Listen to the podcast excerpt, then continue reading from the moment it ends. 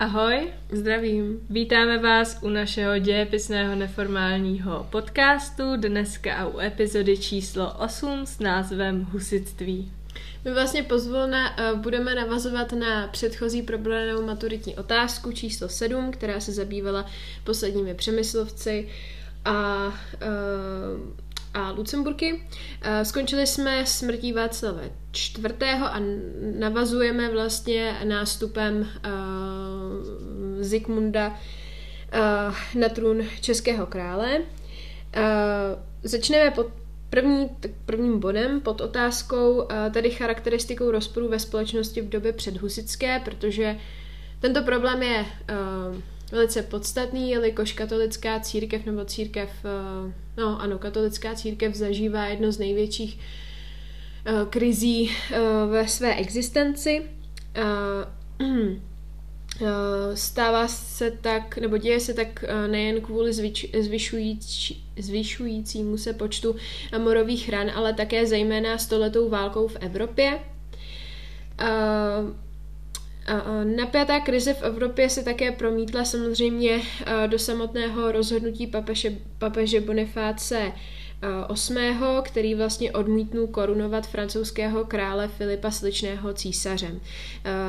Právě tento francouzský král Filip Sličný poté následní, násilně v roce 1309 přesí, přesídlí úřad papeže z Říma do Avignonu a uh, římští církevní hodnostáři však uh, nemohli jako unést státu, uh, ztrátu toho papežského stolce v Římě a tak uh, donutili uh, v roce 1377 papeže Řehoře 11.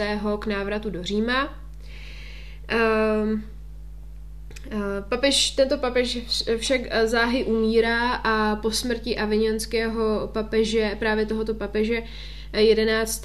se římané obávali, že bude zvolen opět eh, francouzský, francouzský papež, protože se 16, eh, ze 16 kardinálů zbylo 11, nebo bylo 11 francouzských a proto tak donutili jednoho z italských uh, církevních zástupců, uh, arci, právě arcibiskupa z Bary, uh, aby, jméno, aby přijal jméno Urban uh, VI a stal se um, papežem v Římě. To si však ale francouzi samozřejmě nenechali líbit a o tři měsíce později si zvolili uh, svého papeže, Klementa uh, sedmé, uh, ano, sedmého, který se usídl, usídlil v Avignonu. A tak vlastně vzniká to první papežské schizma, kdy vlastně máme jednoho papeže v Římě, v Itálii, a druhého papeže uh, v Avignonu ve Francii. Z tohoto, nebo toto um, schizma se udržuje až do roku 1415, kdy oba papežové zřídili své kurie, tedy jmenovali své kardinály a po smrti měli své nástupce, takže se ten problém vůbec nevyřešil ani smrtí, jednoho z nich. A všechny katolické církevní úřady byly obsazovány dvojmu.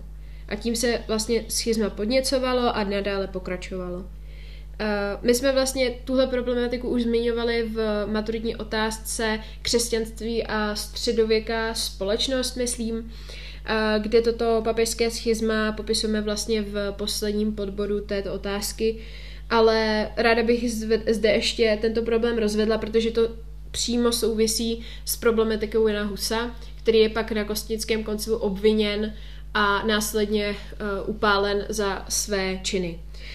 Eh, pokud se vrátím k problematice, kterou jsem zde zmiňovala, tak vlastně um, tuto situaci, tedy to druhé papežské schizma, uh, um, velice kritizuje uh, jeden z um, jeden z uh, ze známých vlastně kritiků církve Jan Vyklev. Um, který vlastně zdůrazňuje, že dvojpapežství je vlastně skaženost uh, tehdejší církve, uh, neuváženost a vlastně navrácení nebo od, od uh, vzdálení se toho tradičního pojetí církve, které popisuje sám Ježíš v Novém zákoně. Uh, samozřejmě, když je nějaký problém, tak se ho snažíme řešit. To se právě dělo um, v, na koncilu uh, v Pize v roce, 19, uh, pardon, v roce 1409 kdy Pařížská univerzita navrhla tři cesty k překonání rozkolu. Prvním dobrovolné odstoupení, druhé podrobení se rozhodčímu uh, výroku a třetí rozhodnutí koncilu. Uh, třetí řešení se zalíbilo nejvíce, tak se svolal koncil v Pize. Říká se mu ekumenický koncil a kde vlastně se schromáždili všichni, uh, všichni reprezentující té celé církve společně s těmi dva papeži, avignonským Benediktem uh, eh, 13. a římským Řehořem 12. A uh, oba tyto papežové byli obviněni z heteristické jakoby vlády nebo z heteristického papežství, tedy spíše ten heretik, to slovo heretik znamená blůdař, kacíř, odpůrce části uh, křesťanské nauky. Um, takže byl uznán jako za, za uh, kacíře a byl vlastně jmenován nový papež Alexandr V. Ten ale v zápětí zemřel v roce 1410 a tak přebírá moc uh, nový papež, řečený vzdoropapež, uh, Jan 23. A právě tento Jan 23. bude také uh, na koncilu uh, v Kostnici, který svolal uh, král Zikmund Lucemburský, o kterém jsem už mluvila na začátku, právě 16. listopadu roku 1414. A zde měl původně být řešen právě ten, to trojpapežství, to schizma, ale tak se nestalo, protože uh, dva papežové, právě ten avignonský Benedikt a římský Hřehoř se na to, tento koncil vůbec uh, jako nesnažili přijet, naopak utekli. A uh, tak naopak se vlastně ta pozornost přesune na problematiku Jana Husa a začne se řešit vlastně jeho, jeho věc a nakonec je pak upálen. A v té návaznosti uh, vlastně o Janu Husovi bychom měli říct pár informací. Nyní se přesouváme do dalšího podbodu a tedy osobnost Jana Husa, jeho názory na církev a společnost. Začínáme vlastně tak nějak, um, kdo vlastně začátkem Jana Husa a jeho koncem, tedy narození a smrt – Narodil se roku 1370, přesné datum není úplně známé, v hostinci u Prachatic a pocházel z chudé rodiny a jak již víme, umírá 6. července roku 1415 v Kostnici, kde byl tedy upálen. Byl to římskokatolický kněz a kazatel v Betlémské kapli v Praze, reformátor, rektor Univerzity Karlovy, kde byl také pedagog a i nějakou dobu děkan. Dále byl český středověký náboženský myslitel, lexikolog, kdy se zajímal převážně o pravopis. On vlastně, jak jsem mi zmínila, tak byl i zvolen děkanem a to tedy pouze na rok z roku 1401 do roku 1402 protože v roce 1402 byl povolán do, právě do té betlémské kaple, kde poté působil i jako její správce a vedl různá kázání. Eh, v roce 1409 se po odchodu většiny učitelů a žáků do Lipska znovu vrátil k univerzitě, kde byl i rektorem a hodně kritizoval celkové chování církve, kdy vlastně ta církev prodávala odpusky. To se úplně Janu Husovi nezamlouvalo a tím pádem uh, zde následoval náboženský úpadek společnosti, rozmařilý život panstva a bylo zde mnoho bohatých duchovních, kteří z toho vycházeli nejlépe, neboť uh, oni vlastně prodávali ty odpusky hlavně uh, za každý miniaturní hřích, který by ani nemusel br- být brán, uh, být brán uh, hříchem, protože chtěli na tom hodně vydělat. Um, právě zde se ukazuje rčení um, pijte nebo kažte vodu, pijme víno a uh, ze začátku vlastně byl Jan Hus podporován Václavem čtvrtým i jeho ženou Žofí, která ho tedy bránila uh, do počátku nepokojů, které nastaly 30. července roku 1419. Um, Jan Hus byl poté exkomunikován a vyloučen ze společnosti i z celkové církve a následuje i uh, papežka, papežská uh, kladba roku 1412, kdy na něj byl vydán interdikt a tam vlastně je dáno, že kdekoliv se bude Hus nacházet, tak v tom místě se nesmí konat církevní obřady a proto Hus odchází z Prahy na Kozí hrádek. Následuje uh, Kasnický koncil, který byl svolán 30. října 1413 Janem 23. Uh, eh, po naléhání římského krále Zikmunda, kdy on chtěl vlastně ukončit neúnosný stav rozkolu západní církve a celkově chtěl reformovat církev. Um, on vlastně až do odjezdu na svolaný kosnický koncil žil Jan Hus pod ochranou Jindřicha uh, Lefla z Lažan na hradu Krakov, Krakovci, kde vlastně um, na něj vytvořili takovou léčku, kdy Zikmund mu zaručil bezpečný příchod na Kostnický koncil, ale všichni víme, jak to tam skončilo.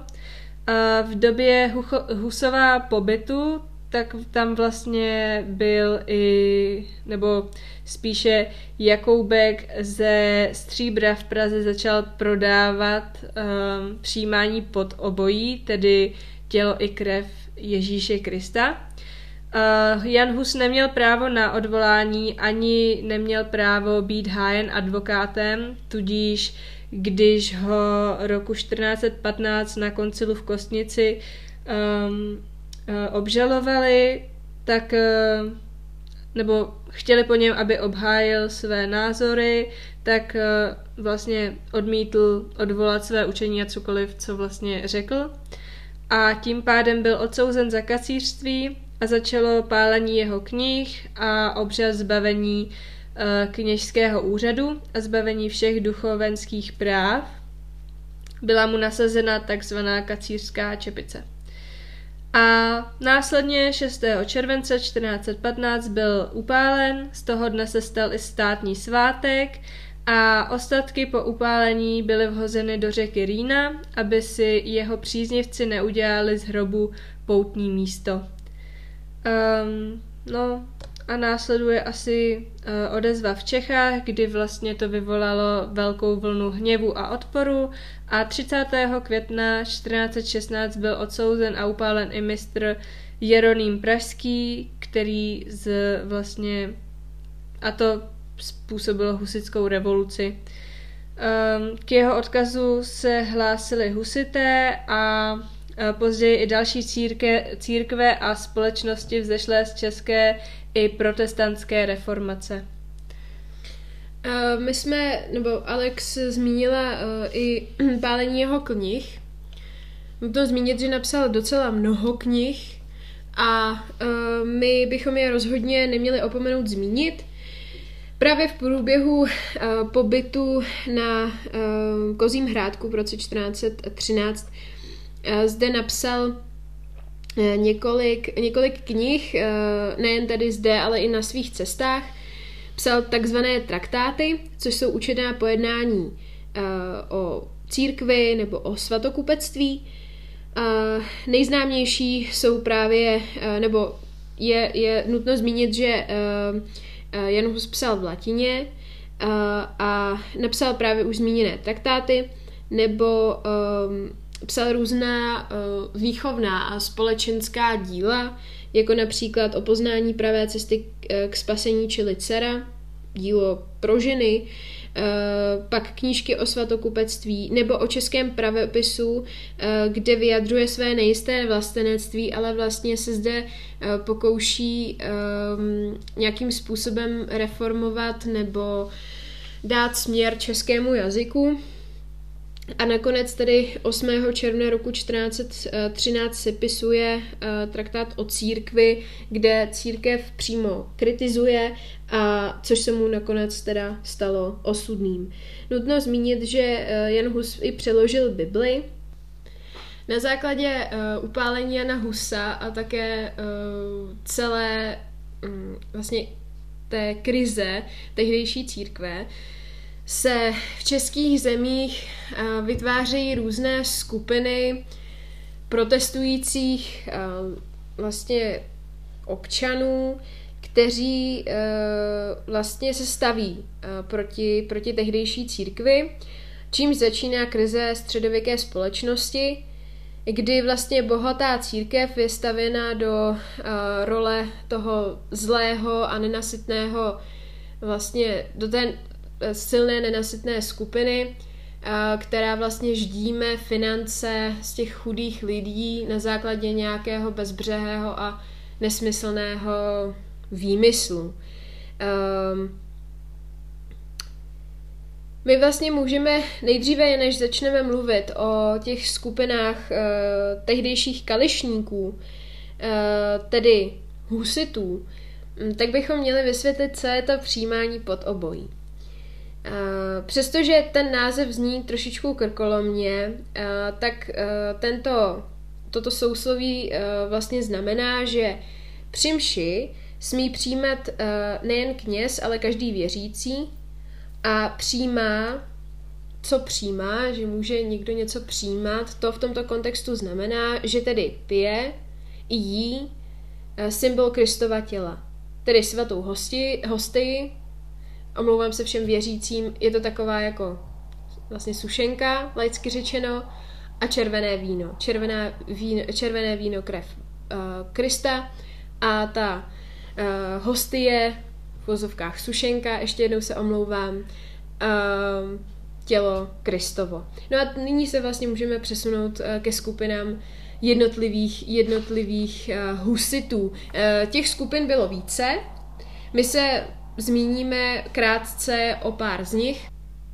Eh, samozřejmě na začátku ještě uh, představíme uh, ten uh, vlastně to bojové pole v úvozovkách, když si představíme, že na jedné straně, podle toho teda komu fandíte, když si to představíme jako nějakou hru v úvozovkách, hra to úplně nebyla, ale dobře, tak na jedné straně jsou kališníci, neboli také uh, utrakvisté, husité, kteří se ještě dělili na dvě skupiny.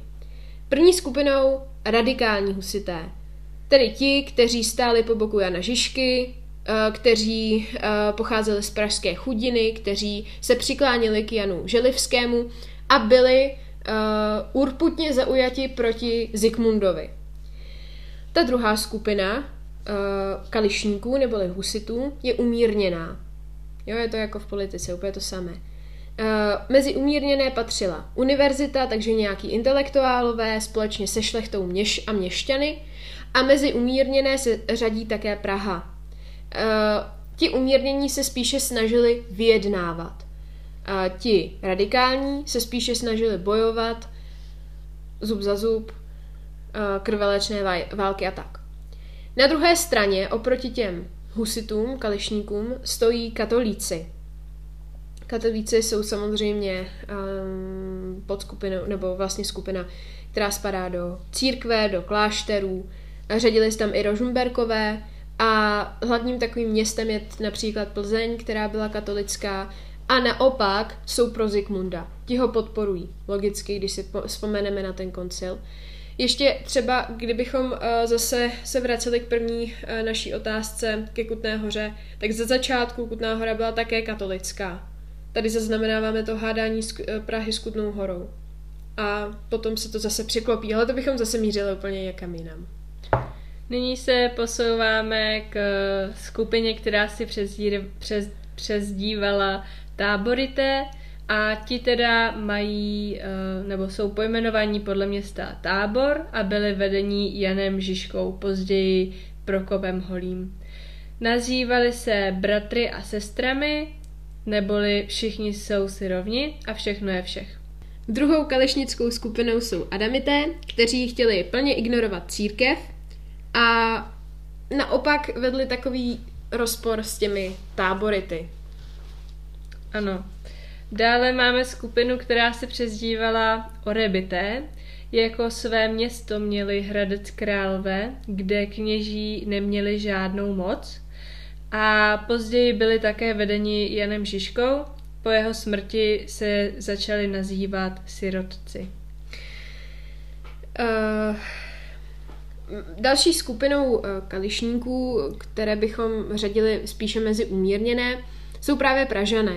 Eh, kteří se soustředili v okolí města Prahy nebo přímo v něm, eh, byli vedeni Janem Želivským a naopak se eh, vzbouřili proti Žižkovi. To jsou ti poražení husité v bitvě u Malešova. Ano. Dále máme skupinu, která si přezdívala Chiliasti a ti každý den očekávali konec světa a nastolení tisícileté vlády Ježíše Krista. A poslední kališnickou skupinou je kališnická šlechta, eh, která neměla žádné přesné požadavky a chtěla jen přijímat vlastně pod obojí, takže se řídila tím základním znakem všech kališníků, nebo s tím základním pravidlem všech husitů.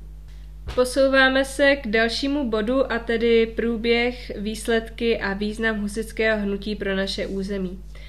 Zde přichází takzvaný uh, protest české šlechty proti upálení Jana Husa, kdy začali přijímat pod obojí. A tím vlastně se vyhlašovali ti kališníci, kteří právě to pod obojí při, e, přijímali. Ve znaku měli kališníci červený kalich v černém poli, to je taková zajímavost, kterou bych chtěla zmínit. A nyní se posouváme do 30. července deva, e, pardon, 1419, kdy přichází na scénu první pražská defenstrace neboli vyhazování radních z okna. V Praze v té době působil také kazatel Jan Želivský, byl velmi oblíbený, ale ve skutečnosti byl hodně radikální a nesmlouvavý. Pod jeho vedením se praští husité vydali na novoměstskou radnici v Praze, kde byli vězněni tři mladíci, příznivci husitství. Dev žádal jejich propuštění, ale to radní odmítli. A tak došlo k události, které říkáme první pražská defenstrace, uh, defenestrace. Výraz pochází z latiny, kde fenstera znamená okno a defenestrace je tedy vyhození z okna. A radní neboli konšele byli z oken radnice opravdu vyhození. Ani ne měsíc po defenestraci zemřel právě král Václav IV. Na český trůn tak nastoupil Václav, Václavův eh, bratr Zikmund Lucemburský, ale jeho postavení bylo velice složité, neboť nebyl oblíbený, hlavně kvůli tomu, že byl hlavním organizátorem Kosnického koncilu, kde byl upálen Jan Hus. Um, uh, celé se to stalo ta defenestrace na novoměstské radnici v Praze. Není, už je to vlastně staroměstská radnice a byla to první násilná akce a vlastně počátek husitství. Tak. Aha. E, v zápětí vlastně v roce 1420, tedy o rok později, e, jsou vydány e, čtyři pražské artikuly, Můžeme říci, že to jsou jakési zásady, na kterých se eh, jednotlivé skupiny, které jsme nedávno zmiňovali, vlastně dohodly. Byly to jakási pravidla, kterým se, kterými se řídili, eh, řídilo to skupení husitů. Eh, je důležité si aspoň pamatovat takové základní body, které popisují jednotlivé ty čtyři zásady, tak jsou jich jenom čtyři, to si zapamatujeme. Eh, takže první je, že každý má právo dle svého chápat obsah Bible a také jej svobodně hlásat a kázat. Druhou pražskou artikulou je, že každý, nejen kněží, má právo přijímat pod obojí, což už jsme vlastně uh, výše zmiňovali. A za třetí, že kněží nemohou světsky panovat. To znamená, že kněží by se měli starat o ten duchovní vývoj těch skupin, neměli by vlastnit vlastnit příliš mnoho majetku, což se přímo rozcházelo se současnou situací té tehdejší církve. No a za čtvrté, že smrtelné hříchy se musí trestat. Mezi ty smrtelné hříchy samozřejmě patří vražda, krádež, nevěra, křivá přísaha nebo lichva. Díky nebo mm, prostřednictvím těchto artikul nebo artiklů Eh, se tak ty skupiny nebo obecně to uskupení eh, husitů snažilo o narovnání tehdejší morálky, která byla eh, naprosto spustošená právě nejen chováním tehdejší společnosti, ale samotného krále. Je nutno zmínit, že v tom též roce, v témž roce, v roce 1420, byl založen, bylo založeno město Tábor, které se stalo centrem táborského svazu. Jehož členy nazýváme táborité, o, kterou, o kterých jsme také mluvili, jedna z prvních skupin. Sloužila jako pevnost a opěrné, a opěrné body. Eh, město bylo se, skupenu, se skupeno do svazů. Ehm, mezi uh, další uh, města právě toho táborského svazu uh, byly například Písek, Prachatice, Klatovia nebo Domažlice. O tom, jak to vlastně v tom městě fungovalo, by možná mohla napovědět i utopická představa Tomase Mora. Samozřejmě tento pohled by byl možná až moc, až moc unáhlený a možná až moc extremistický, ale to, že zde vlastně panovala nějaká jakási uh, slušnost a spolehlivost a že zde lidé praktikovali nějaký výměný obchod nebo uh, se vlastně podporovali zájem, uh, vlastně vzájemně, to zde zřejmě tehdy fungovalo. Uh, myslím tím, že vlastně měli uh, společný majetek, uh, měli uh, rovnost mezi všemi a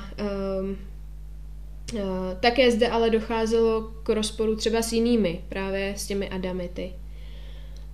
Um, No a nakonec eh, nutno zmínit také husickou taktiku, která byla velice uh, charakteristická tím, že uh, používali selské zbraně, to znamená třeba halapartny, kopí, sudlice, sekery, šídla, meče, cepy, kropáče nebo řemdlichy. Většina z těchto slov jsou už archaická. Ne, historizmy to jsou vlastně. A um, používali také vozovou hradbu, anebo pálené, eh, palné zbraně, například houfnici.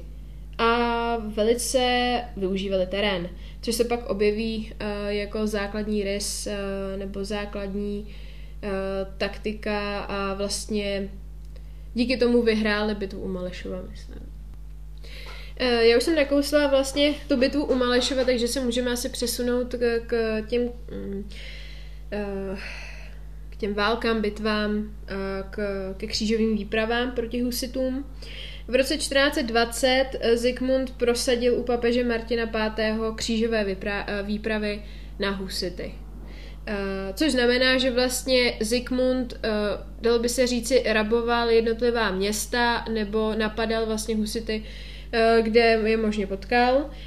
Ten týž rok ostatně uh, probíhá uh, bitva u Sudeměře, což je první bitva proti husitům, takže zase, kdybychom si to rozvrhli, kdybychom si představili třeba fotbalové hřiště, tak na jedné straně stojí husité, na druhé straně katolická šlechta a ti lidé jdou proti sobě. Uh, tato bitva, jak už jsem zmínila, se uhra, odehrála u Sudoměře. V čele husitů stojí Žižka. Uh, který se sem, uh, který se vydal do tábora, ale je poblíž Sudoměře a byl napaden přeslou rytířů.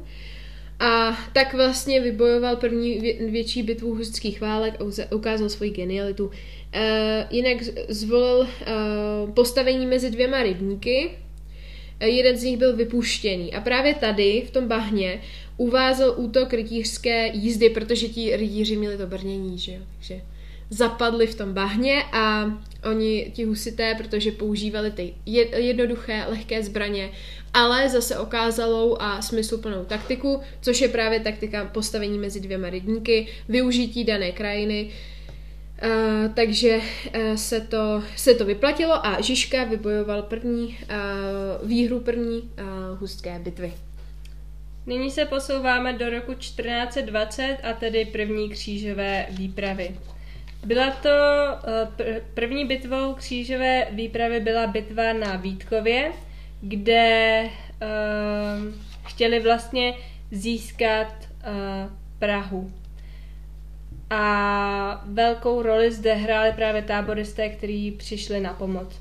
V roce 1421 byl Čáslavský sněm a jeho se účastnili pouze husité, plat, eh, kde vlastně na tom sněmu se uh, odsouhlasila platnost čtyř artikul pražských, které jsme už zde zmiňovali, a neuznávali Zikmunda jako krále. Chtěli sestavit novou vládu a to také nakonec udělali. Rozdělili království na Čechy, kde byly právě husité, hlavní města byla e, například Čáslav, Tábor, Praha, Hradec Králové a tak dále. A potom e, rozdělili Čechy právě na husickou a katolickou část a katolická část byla e, Kutná hora a Plzeň. Dále potom Moravu, Slesko a dolní a horní Lužice. A ve Slesku právě byly zase katolická část a uznávali zde Zigmunda. E, teď můžeme vlastně přijít k té druhé křížové vypravě, která se odehrávala v roce 1900, e, pardon, 1421 už zase. V této křížové výpravě byli poraženi křižáci vedení Zikmundem, Eh, byli poraženi u Žadce a u Kutné hory.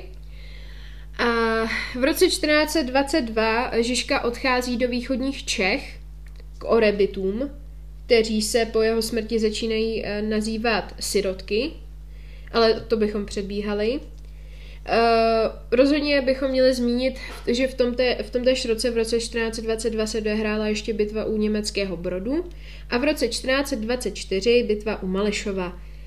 Eh, tam se vyostřel ten rozpor mezi husity, kdy vlastně uh, ta skupina táboritů se rozkmotřila s uh, ne, pardon, uh, skupina orebitů se rozkmotřila s Pražany a ti se právě uh, utkali, kteří byli vedeni s Janem Želivským, tak ti se právě utkali v té uh, bitvě u Malešova a prohráli právě ti Pražané. Uh, a naopak Orebité uh, v čele s, s Žižkou tuto bitvu vyhráli.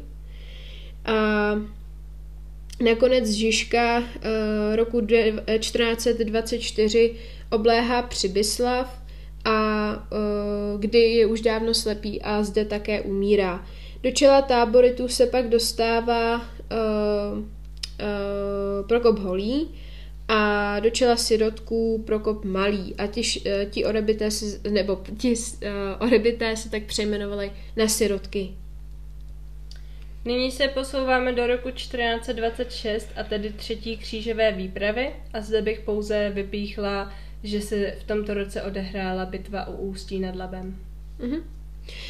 Následní bitva čtvrtá, e, křížová výprava, ta probíhala, nebo pardon, čtvrtá křížová výprava probíhala v roce 1427 a byla to bitva u Tachova, kdy, odkud vlastně křižáci utekli a um, um, zde vlastně končí ta uh, obraná bitva husitů, uh, pokračují spanilé jízdy do Polska, na, vých, na Slovensko až k Baltu a propaguje se vlastně myšlenka husitství. Především uh, ji vyzdvihuje Prokop Holý, tedy uh, vůdce těch táboritů. A nyní v roce 1431 probíhá pátá křížová výprava, kdy bych vyzve, vyzdvihla hlavně bitvu u Domažlic, kde právě 100 tisíc žoldnéřů prchlo a kvůli rachotu vozů a zpěvu bojovníků. Husité zahnali všech uh, pět křížových výprav. To je vlastně ten výsledek celého toho utrpného boje vlastně od roku 1420, kdy byly ty křížové výpravy vyhlášeny až do roku 1431. Husické války finišují bazilejským koncilem v roce 1431, což byl sněm církevních hodnostářů, kteří chtěli jednat se zástupci husitů. Prokop Holý zde chtěl prosadit čtyři artikuly pražské, což ale bylo neúspěšné. A poto, a vlastně ten um, bazilejský koncil se rozpustí. Zikmund vlastně poštve husity proti sobě a, uh, a uh, udává se o tři roky později v roce 1434 poslední bitva, a tou je bitva u Lipan. Uh, k ní dojde právě mezi tábority a sirotky, tedy spojením a táboritu a sirotků vznikají orebité, ve vedení, pod vedením Prokopa Holého, proti katolické šlechtě, Pražanům, katolíci e, panské jednoty pod vedením Prokopa Malého. Pokud e, si vzpomínáme, tak právě Prokop Malý vedl dříve sirotky, ale přesunul se e, na stranu těch katolíků. Proto jsem vlastně zdůraznila, že Zigmund poštval husity proti sobě právě na základě toho, že jeden z těch vůdců přechází do, do vedení skupiny druhé. Uh, radikální uh, husité se tak postaví proti panské jednotě a uh, panská jednota v tomto střetu vítězí. V roce 1436 uh, probíhá jednání v Jihlavě mezi katolíky a umírněnými husity čemuž se říká jihlavská kompaktáta, neboli chceme-li i bazil, bazilejská kompaktáta, kdy vlastně, doho, eh, kdy vlastně dojde k dohodě mezi eh, Zikmundem a Kališníky, ehm, v níž je ehm, vlastně prosazeno to přijímání pod obojí, které jsme už vysvětlovali výše a um, Zikmund je za to přijat za českého krále. Jediný, kdo je proti, je jen roháč z Dubé, tedy husický hejtman, eh, který, eh, který ještě eh, schromáždí radikální husity a snaží se bojovat proti Zikmundovi na zemském sněmu, kde se také snaží jednotně vystupovat. Na podzim roku 1435 od, dochází k odchodu na Sion kvůli neúspěchům a vedl do, drobnou válku pro, proti zboží v osobním držení krále, uh, což vlastně uh, je výrazným symbolem proti Zikmundovské opozice. Uh, ještě třeba můžeme zmínit Hince ptáčka z Pinkštejna, který byl pověřen vystrašit roháče, uh, zapálil společně s ruským, ruským aktivistou, uherským aktivistou, ne ruským, uh, Sion a uh, 8.9. roku 1437 je zajat a přiveden do Prahy a 9.9. roku 1437 Jan Roháč spolu s dalšími obránci Sionu při veřejné exekuci oběšen. No a teď co vlastně přineslo to husitství mimo krvelačné války? No tak uh, projevila se krize feudalismu v církvi. Dále poté byla církev zbavena majetku, který následně získala šlechta. Hospodářské nebo města zesílily z hospodářského pohledu. Dále potom vznikl zemský sněm, kdy vlastně uh, bylo uvedeno právo volit krále a přijímat zákony. Následně byla oslabena i celková moc krále, takže nemohl samostatně jednat bez sněmu. Názvy ulic v Kutné hoře získaly také pár uh, husických men, jako například ulice Husická, Malešovská nebo třeba na Vítkově. Dále poté vypálili katolické, nebo byly vypáleny katolické kostely a kláštery, tím vlastně byla zapříčeněna ztráta významných uměleckých děl a nakonec uh, přetrvaly myšlenky husitství, které uh, následně dali za vznik například jednoty bratrské a nějaká slavná osobnost, která dále pr, provozuje myšlenky husitství, by mohl například být Petr Chelčický. Tak a to je od nás všechno z tohoto dílu. Doufáme, že jste si to užili a že vás bavilo nás poslouchat. Uvidíme se u další, nebo spíše uslyšíme se u další epizody. Naslyšenou.